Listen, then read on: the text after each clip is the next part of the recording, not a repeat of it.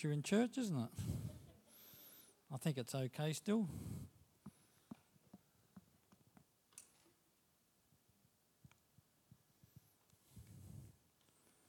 Amen. How are we all going? Good?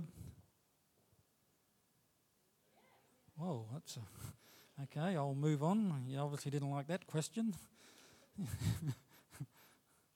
How's that son in law of mine? He can sing. Where'd he go? Oh, he's hiding up the back. Yeah. So, did you get that from you, Beth, or from Gavin? Neither. oh, the next generation back, hey? Okay, fair enough. yeah. yeah. Hey, well done, Tom. Well done, team. Appreciate you guys. Every week you're doing that. Let's pray together. Heavenly Father, we thank you that we can be here in the name of your Son, Jesus Christ, and we thank you that you're here through the power and anointing of your Holy Spirit. We thank you for the opportunity we've had to just express ourselves as best we can in our praise to you for what you have done for us. And Father, I ask tonight that we would have ears and hearts and spirits to hear what you would have to say to us through your Holy Spirit. And we give you all the praise and all the honour. In Jesus' name, amen.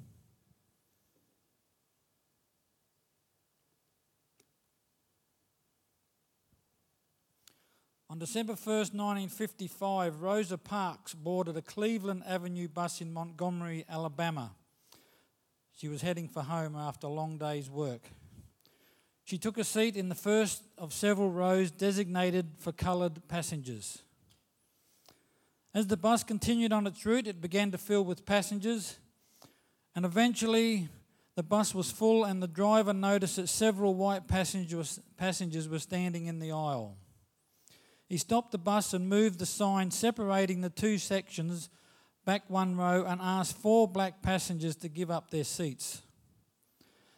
At that time, the city of Montgomery had segregation laws within the public transport system.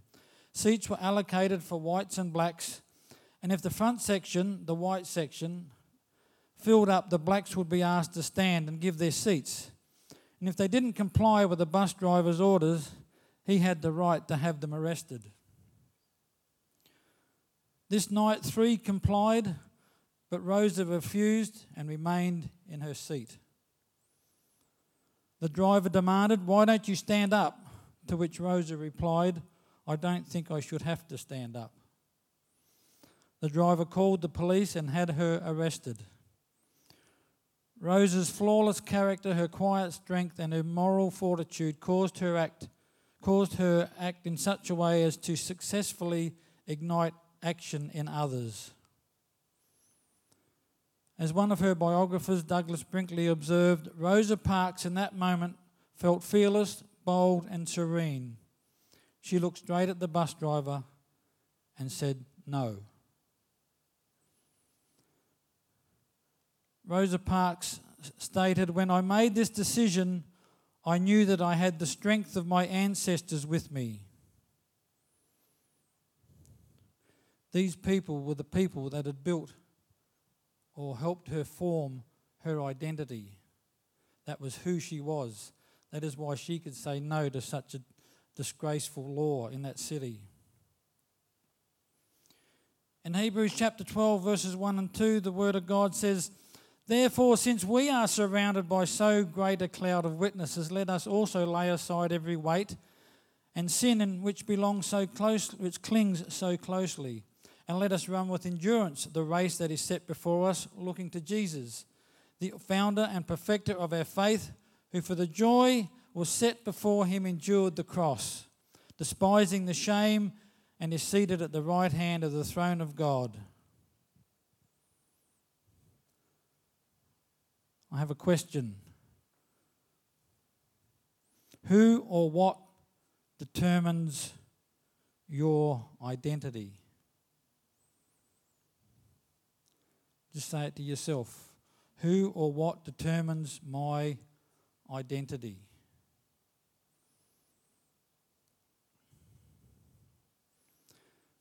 Who's ever had someone come up to them and say, Hey, you look like I mean, James gets people coming, up, you look like Arnie Schwarzenegger, James. Yeah. yeah.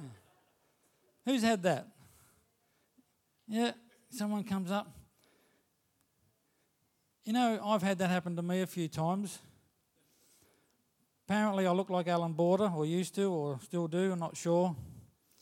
And I've had a person say that to me. And I say, no, he looks like me. Why do I say that? Apart from that.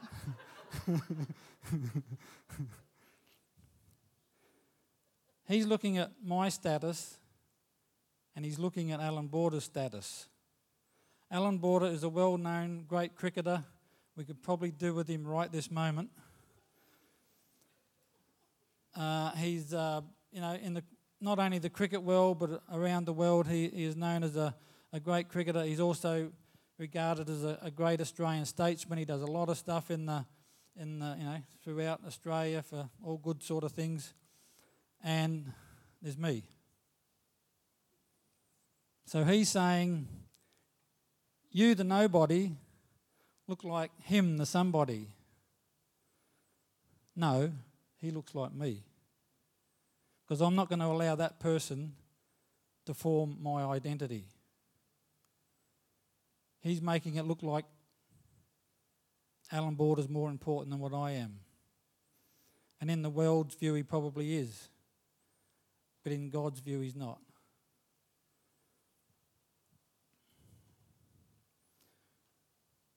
If I allow him to do that, he's determining my identity, not me. If our identity is determined by who or what we are, we will have difficulty living an abundant life. As Christians, our identity is and must be in God and God alone. My identity is in God. Let's say it. One, two, three. My identity is in God. But do we believe it? If it is not, we will allow others to determine who we are. Tossed around by every comment and every action directed towards us. Our identity is and must be in God. Here's a good start very first book of the Bible, Genesis, verse 27. God created human beings. I think we all come under that category. Yep, looking around. Tips. Yeah, I think so. Yeah, yeah a bit. Tips. Okay. I've just affected his identity. we'll get onto that later. Not your identity, what I just did. God created human beings, He created them godlike. That's not too bad. It's not shabby, is it? We've been created like God, godlike, reflecting God's nature. He created them male and female. I think we just about cover that this evening. We could stop there because that should be enough for us to have a good identity because it's in God. Ephesians 1 3 to 6. Next time you got somebody telling you that you're useless, you'll never amount to anything, blah, blah, blah, however they put it, whatever they do, you know, we all have it. Comes, comes across our path. Just tell them to suck on this. Blessed be God and the Father of our Lord Jesus Christ who has blessed me with everything, every spiritual blessing in the heavy, heavenly places in Christ, just as he chose me in him before the foundation of the world, that I should be holy and without blame before him in love, having predestined me to adoption as his son or daughter, I'll throw that in, by Jesus Christ to himself, according to the good pleasure of his will to the praise of the glory of his grace by which he made us accepted in the beloved. And you reckon I'm not going to amount to nothing and I'm no good. He chose me according to the good pleasure of his will.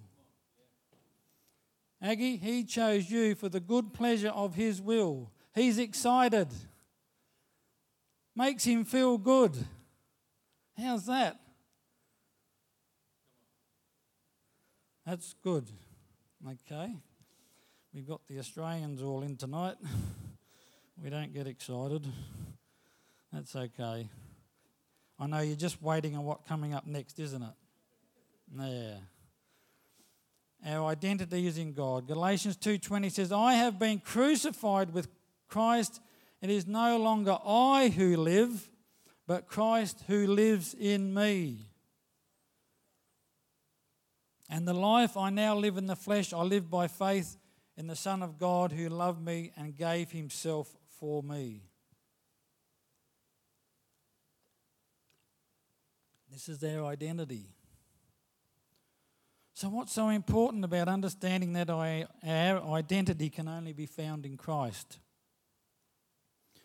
Some years ago, I heard a news report in, uh, in a country, and uh, the local army opened fire on a funeral service, and uh, it was a sort of one of those things where media from all around the world happened to be there, so it wasn't a real smart move on part of that army. And uh, the people sort of were running everywhere, and the, the, the, army started to move through the cemetery, and uh, they were interviewing an American journalist, a female. And she's saying, I said to them, You can't do this to me. I'm an American citizen. And I thought that probably wasn't the smartest thing to do because this nation doesn't really like America. But she knew her identity. I'm from the United States of America.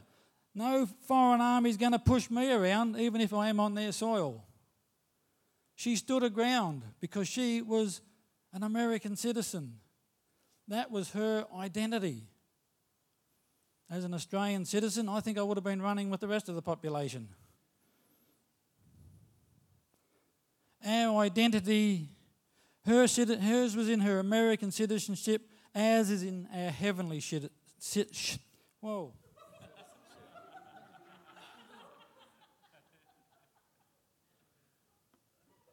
That's my family laughing the loudest. For our citizenship is in heaven, from which we also eagerly wait for the Saviour, the Lord Jesus Christ. That's our citizenship. Is there another word for that? where we come from, that's our, that's our nationality. It's far better than being an American citizen. No offence to, we got one here tonight? No, so I can bag them out. Oh, I'm on podcast nowadays. I can't do that, can I? I'll get phone calls from the president. Yeah. So, our nationality in heaven is far better than being a an American citizen, with no offence to our wonderful Americans. Knowing our, where our nationality comes from, we will get contentment and peace in all circumstances.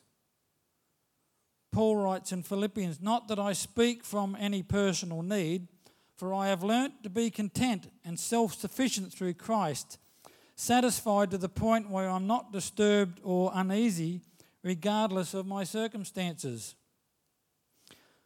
I know how to get along and live humbly in difficult times, and I also know how to enjoy abundance and live in prosperity. In any and every circumstance, I have learnt the secret of facing life, whether well fed or going hungry, whether having an abundance or being in need. When our identity is in Christ, we can speak just like Paul. So, how can we attain this? By stop listening to the world and listen to God. So simple. We are bombarded in this day and age more than ever by media and what they want us to hear. And I think the presidential elections in America is a great example of how bad the world is listening. Because all those that were in the know got it terribly wrong. They thought they had it all worked out. They told us that there was no way that Mr. Trump was going to be the President of the United States. Yeah, they did polls. Obviously, they polled in the states where, where what's, what's the other lady's name? Hillary Clinton was very popular because the polls all said she was going to win by a landslide.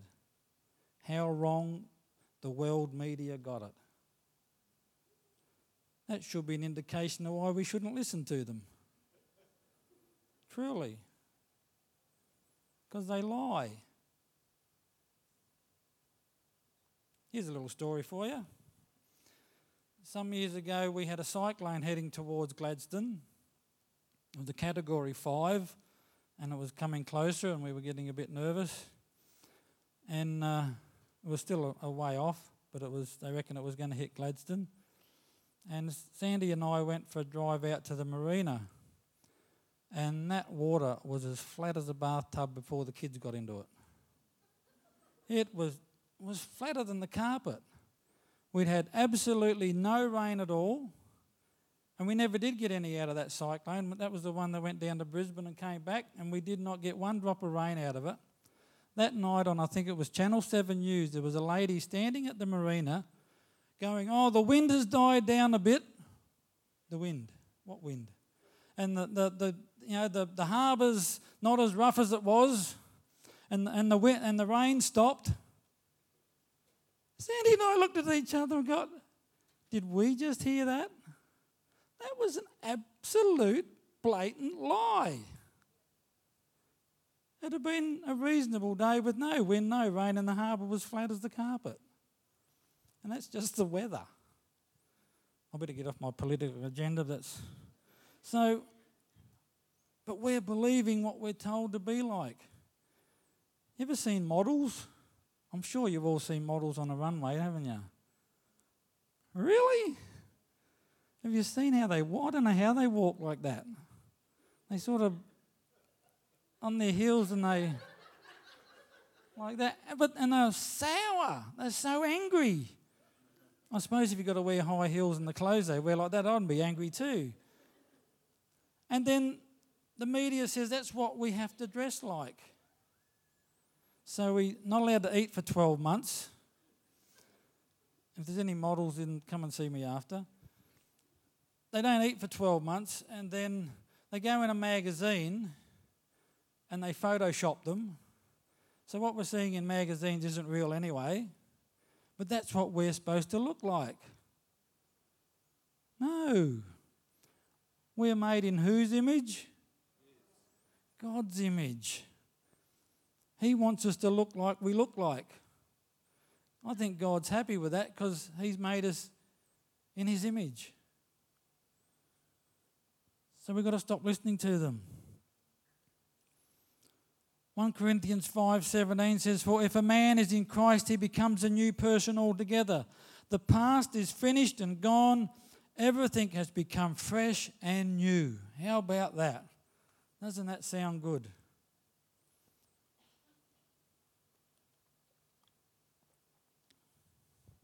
Let me tell you Jenny's story. Jenny was born with Down syndrome over 30 years ago. This made things difficult for her, and when she was young, she spent a lot of time asking God, Why did you make me with Down syndrome? Why can't I be normal like other people? I told him all the time that I didn't like having Down syndrome. I kept thinking, if only I didn't have Down syndrome, I would be happy. I thought that somehow God made a mistake when He made me. Mum and Dad always told me they loved me so deeply and that they could not love me anymore. But somehow, down deep in my heart, I always wondered if they would love me more if I didn't have Down syndrome. When I was in high school, the kids on the bus were very mean to me. They laughed at me and they mocked me and they called me all kinds of bad names and told me that even my parents couldn't love me and that hurt me so deeply. When I got off the bus in the afternoon, I would be crying. My mum would meet me at the door, and we would talk and pray every day. She told me that people used to say bad things about Jesus and call him names too, so he understood exactly how I felt. She told me that Real truth is only found in God's word and not in that what other people say about you. She told me that if I could find anywhere in the Bible where God calls me bad, calls me bad names, or said I was a mistake, that she would pay me $5,000. Obviously, Mum realised that was a sure bet. Well, that's an awful lot of money. I spent a lot of time reading the Bible. I reckon I would too if my mum had to challenge me with that. To find out what God said about me. All the scriptures I found just the opposite, so I never did get my $5,000. Some of my favourite scriptures where God says, I am fearfully and wonderfully made. He tells me I am the apple of his eye, his treasured possession. God tells me to think about whatever is true, noble, right, pure, and lovely. I like to think about the truth that God tells me and spend my time thinking about what God says is true. God also says that you are my refuge and my strength. In Psalms, I have put my hope in your word. My confidence and hope is in God. I know now that instead of being a mistake, I am the Lord's treasured possession. The Lord showed me that I am not a mistake, but I am a precious gift, His treasured possession. We have a choice to believe and fill our minds with God's truth, which will change our hearts, or listen to what other people say and be sad. It is a choice we must each make. If our heart is sad because you wish God had made you different, read in His Word the truth of what He says about you. Believe it and let it change your heart. Nothing is impossible with God. He certainly did change my heart. The Word of God. We have a choice to believe and fill our hearts with God's truth, which will change our hearts or listen to what other people say and be sad. It is a choice we must each make.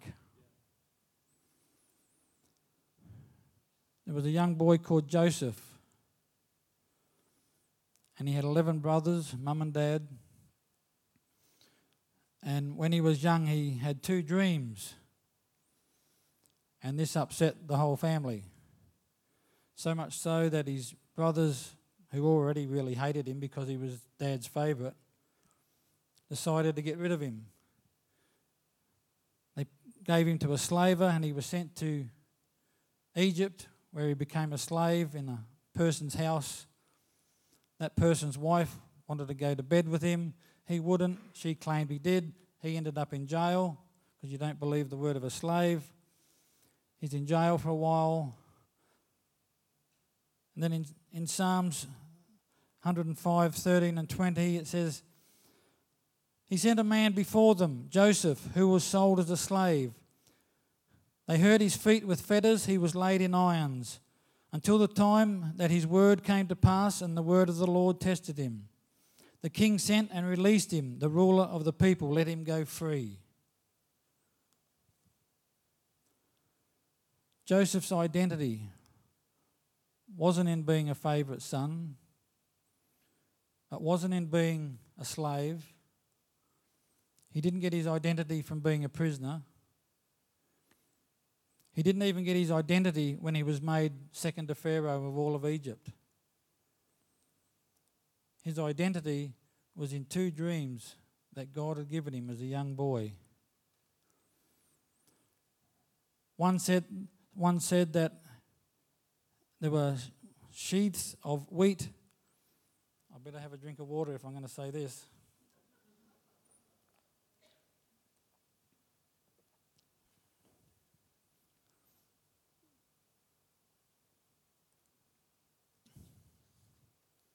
That's it. His sheaf of wheat rose, and eleven others gathered around him and bowed down. Was a picture of him with his brothers bowing down to him. His second dream was the sun and the moon and the eleven stars will bow down to him. God gave him those dreams. That was his identity. That's what made Joseph. And they came true.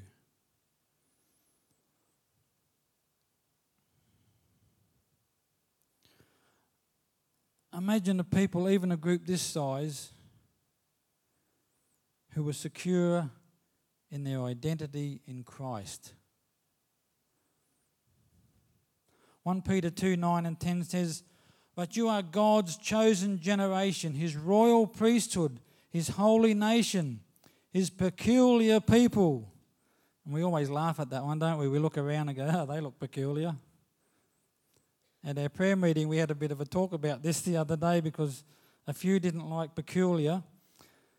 And in some, uh, some translations, it says special, so that makes you think like you know, you go to Woolies and you get on, you're on special, so that doesn't really help your ego much. So they didn't like that. But the word peculiar, for some reason, from uh, the information I have, there's only one place. Uh, would it be the uh, Greek word, I guess, wouldn't it, if it's in the New Testament? It's translated peculiar. So I'm not sure why they did that. But in all other places, it's more about God's possession. It's something very special to God. So I don't know why they didn't put that. So next time you hear that you're peculiar, just remember that means you're really special to God. Though you're a peculiar people, all the old titles of God's people now belong to you. It is for you now to demonstrate the goodness of Him who has called you out of darkness into this, His amazing light. In the past, you were not a people at all now you are the people of God. In the past, you had no experience of His mercy, but now it is intimately yours. Take hold of that. We're a chosen generation, a royal priesthood, a holy nation, God's own possession. So if we take a hold of that, if that is our identity, we can fulfill Philippians 2, 3, and 4 let nothing be done through selfish ambition or conceit, but in lowliness of mind, let each esteem others better than himself.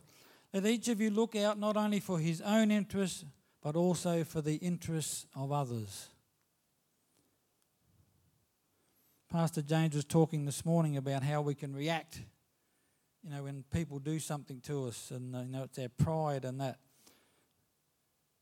if we have our identity and secure in Christ, we won't react in a negative or you know sort of way.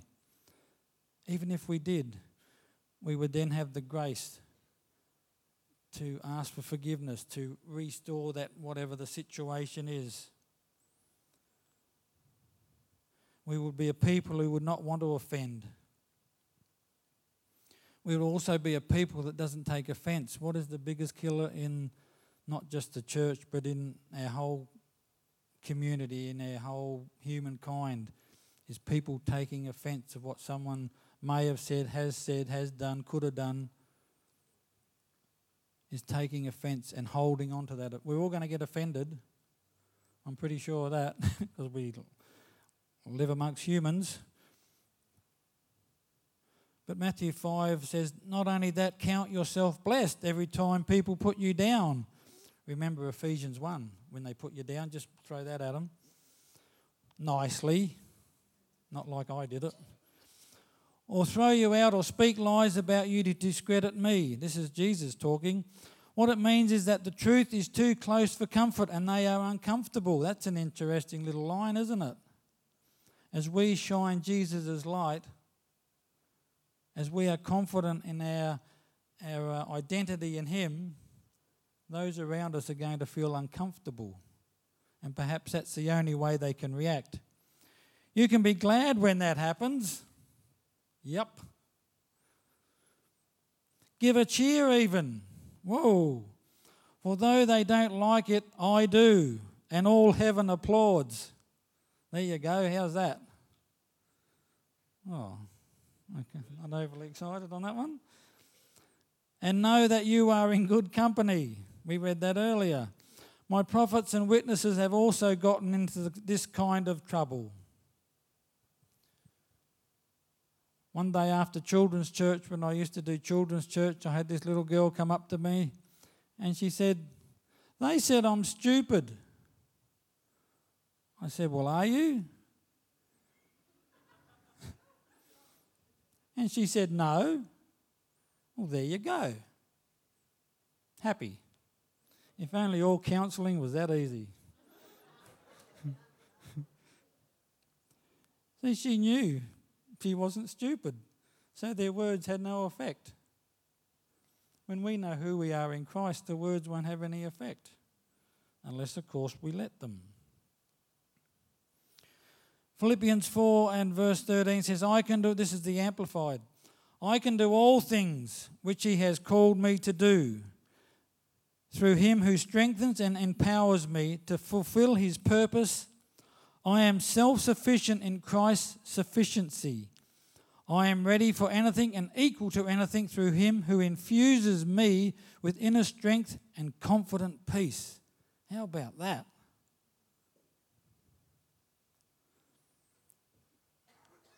if sort of if you know me for a couple of minutes, you probably know that I like sport. Yep. And in this nation, we're all a bit, well, not all of us, because I have met one or two that don't really interested in sport. Don't get it myself, but anyway. But you find in sport, and I guess it's in other areas of life as well, that the an accomplishment leads to identity. I'm a good footballer. I'm a good netballer. I'm a good long distance runner. I'm a that's who I am. They have the accomplishment and then they have the identity. In God, we have the identity. And then with his strength and power, we have the accomplishment. That's why our identity must be in Christ to get that around the right way.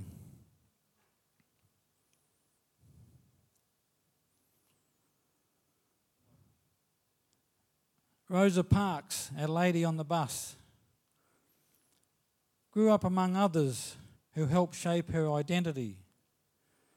So that on that cold night in December 1955, she could stand her ground and say no. When I made this decision, I knew I had the strength of my ancestors with me. Like Rosa, or even more than Rosa, we're in good company. Now, it's funny when you start to get a thought for a, a message and uh, you're a week out or so.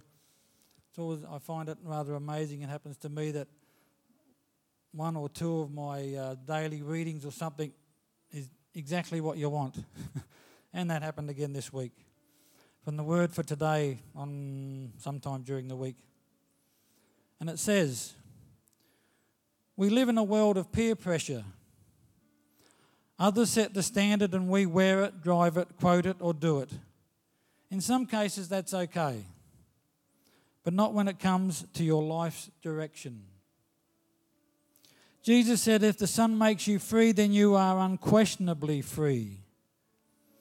That means you're free from the pressures others try to put on you, free to be the person God called you to be, free to look to Him for answers instead of always looking to other people. The Bible says a man can receive nothing unless it has been granted to him from heaven.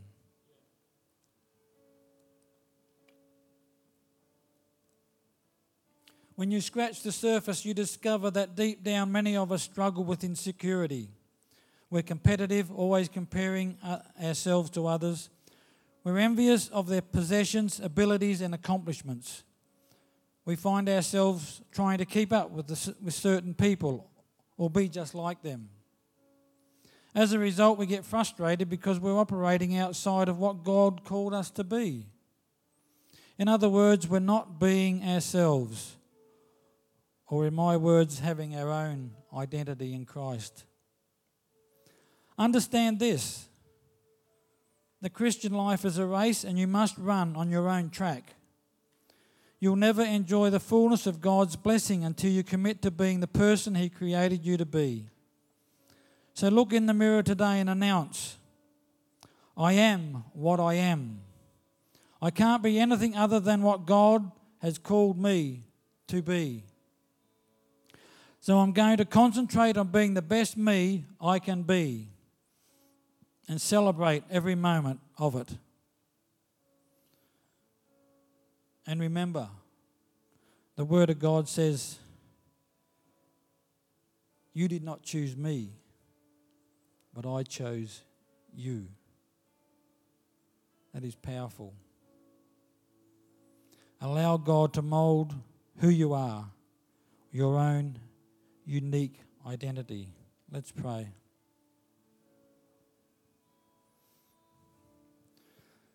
Heavenly Father, we do thank you that you're with us in all that we do. I thank you, Lord, that you've called each and every one of us into your wonderful kingdom. That you even chose us before you thought about creating the world. How precious are we to you? Father, I pray that uh, I guess in this congregation tonight, we have young, we have old, and all in between. We've been moulded by different upbringings, different backgrounds, different circumstances in our lives, different things that have been spoken over our lives.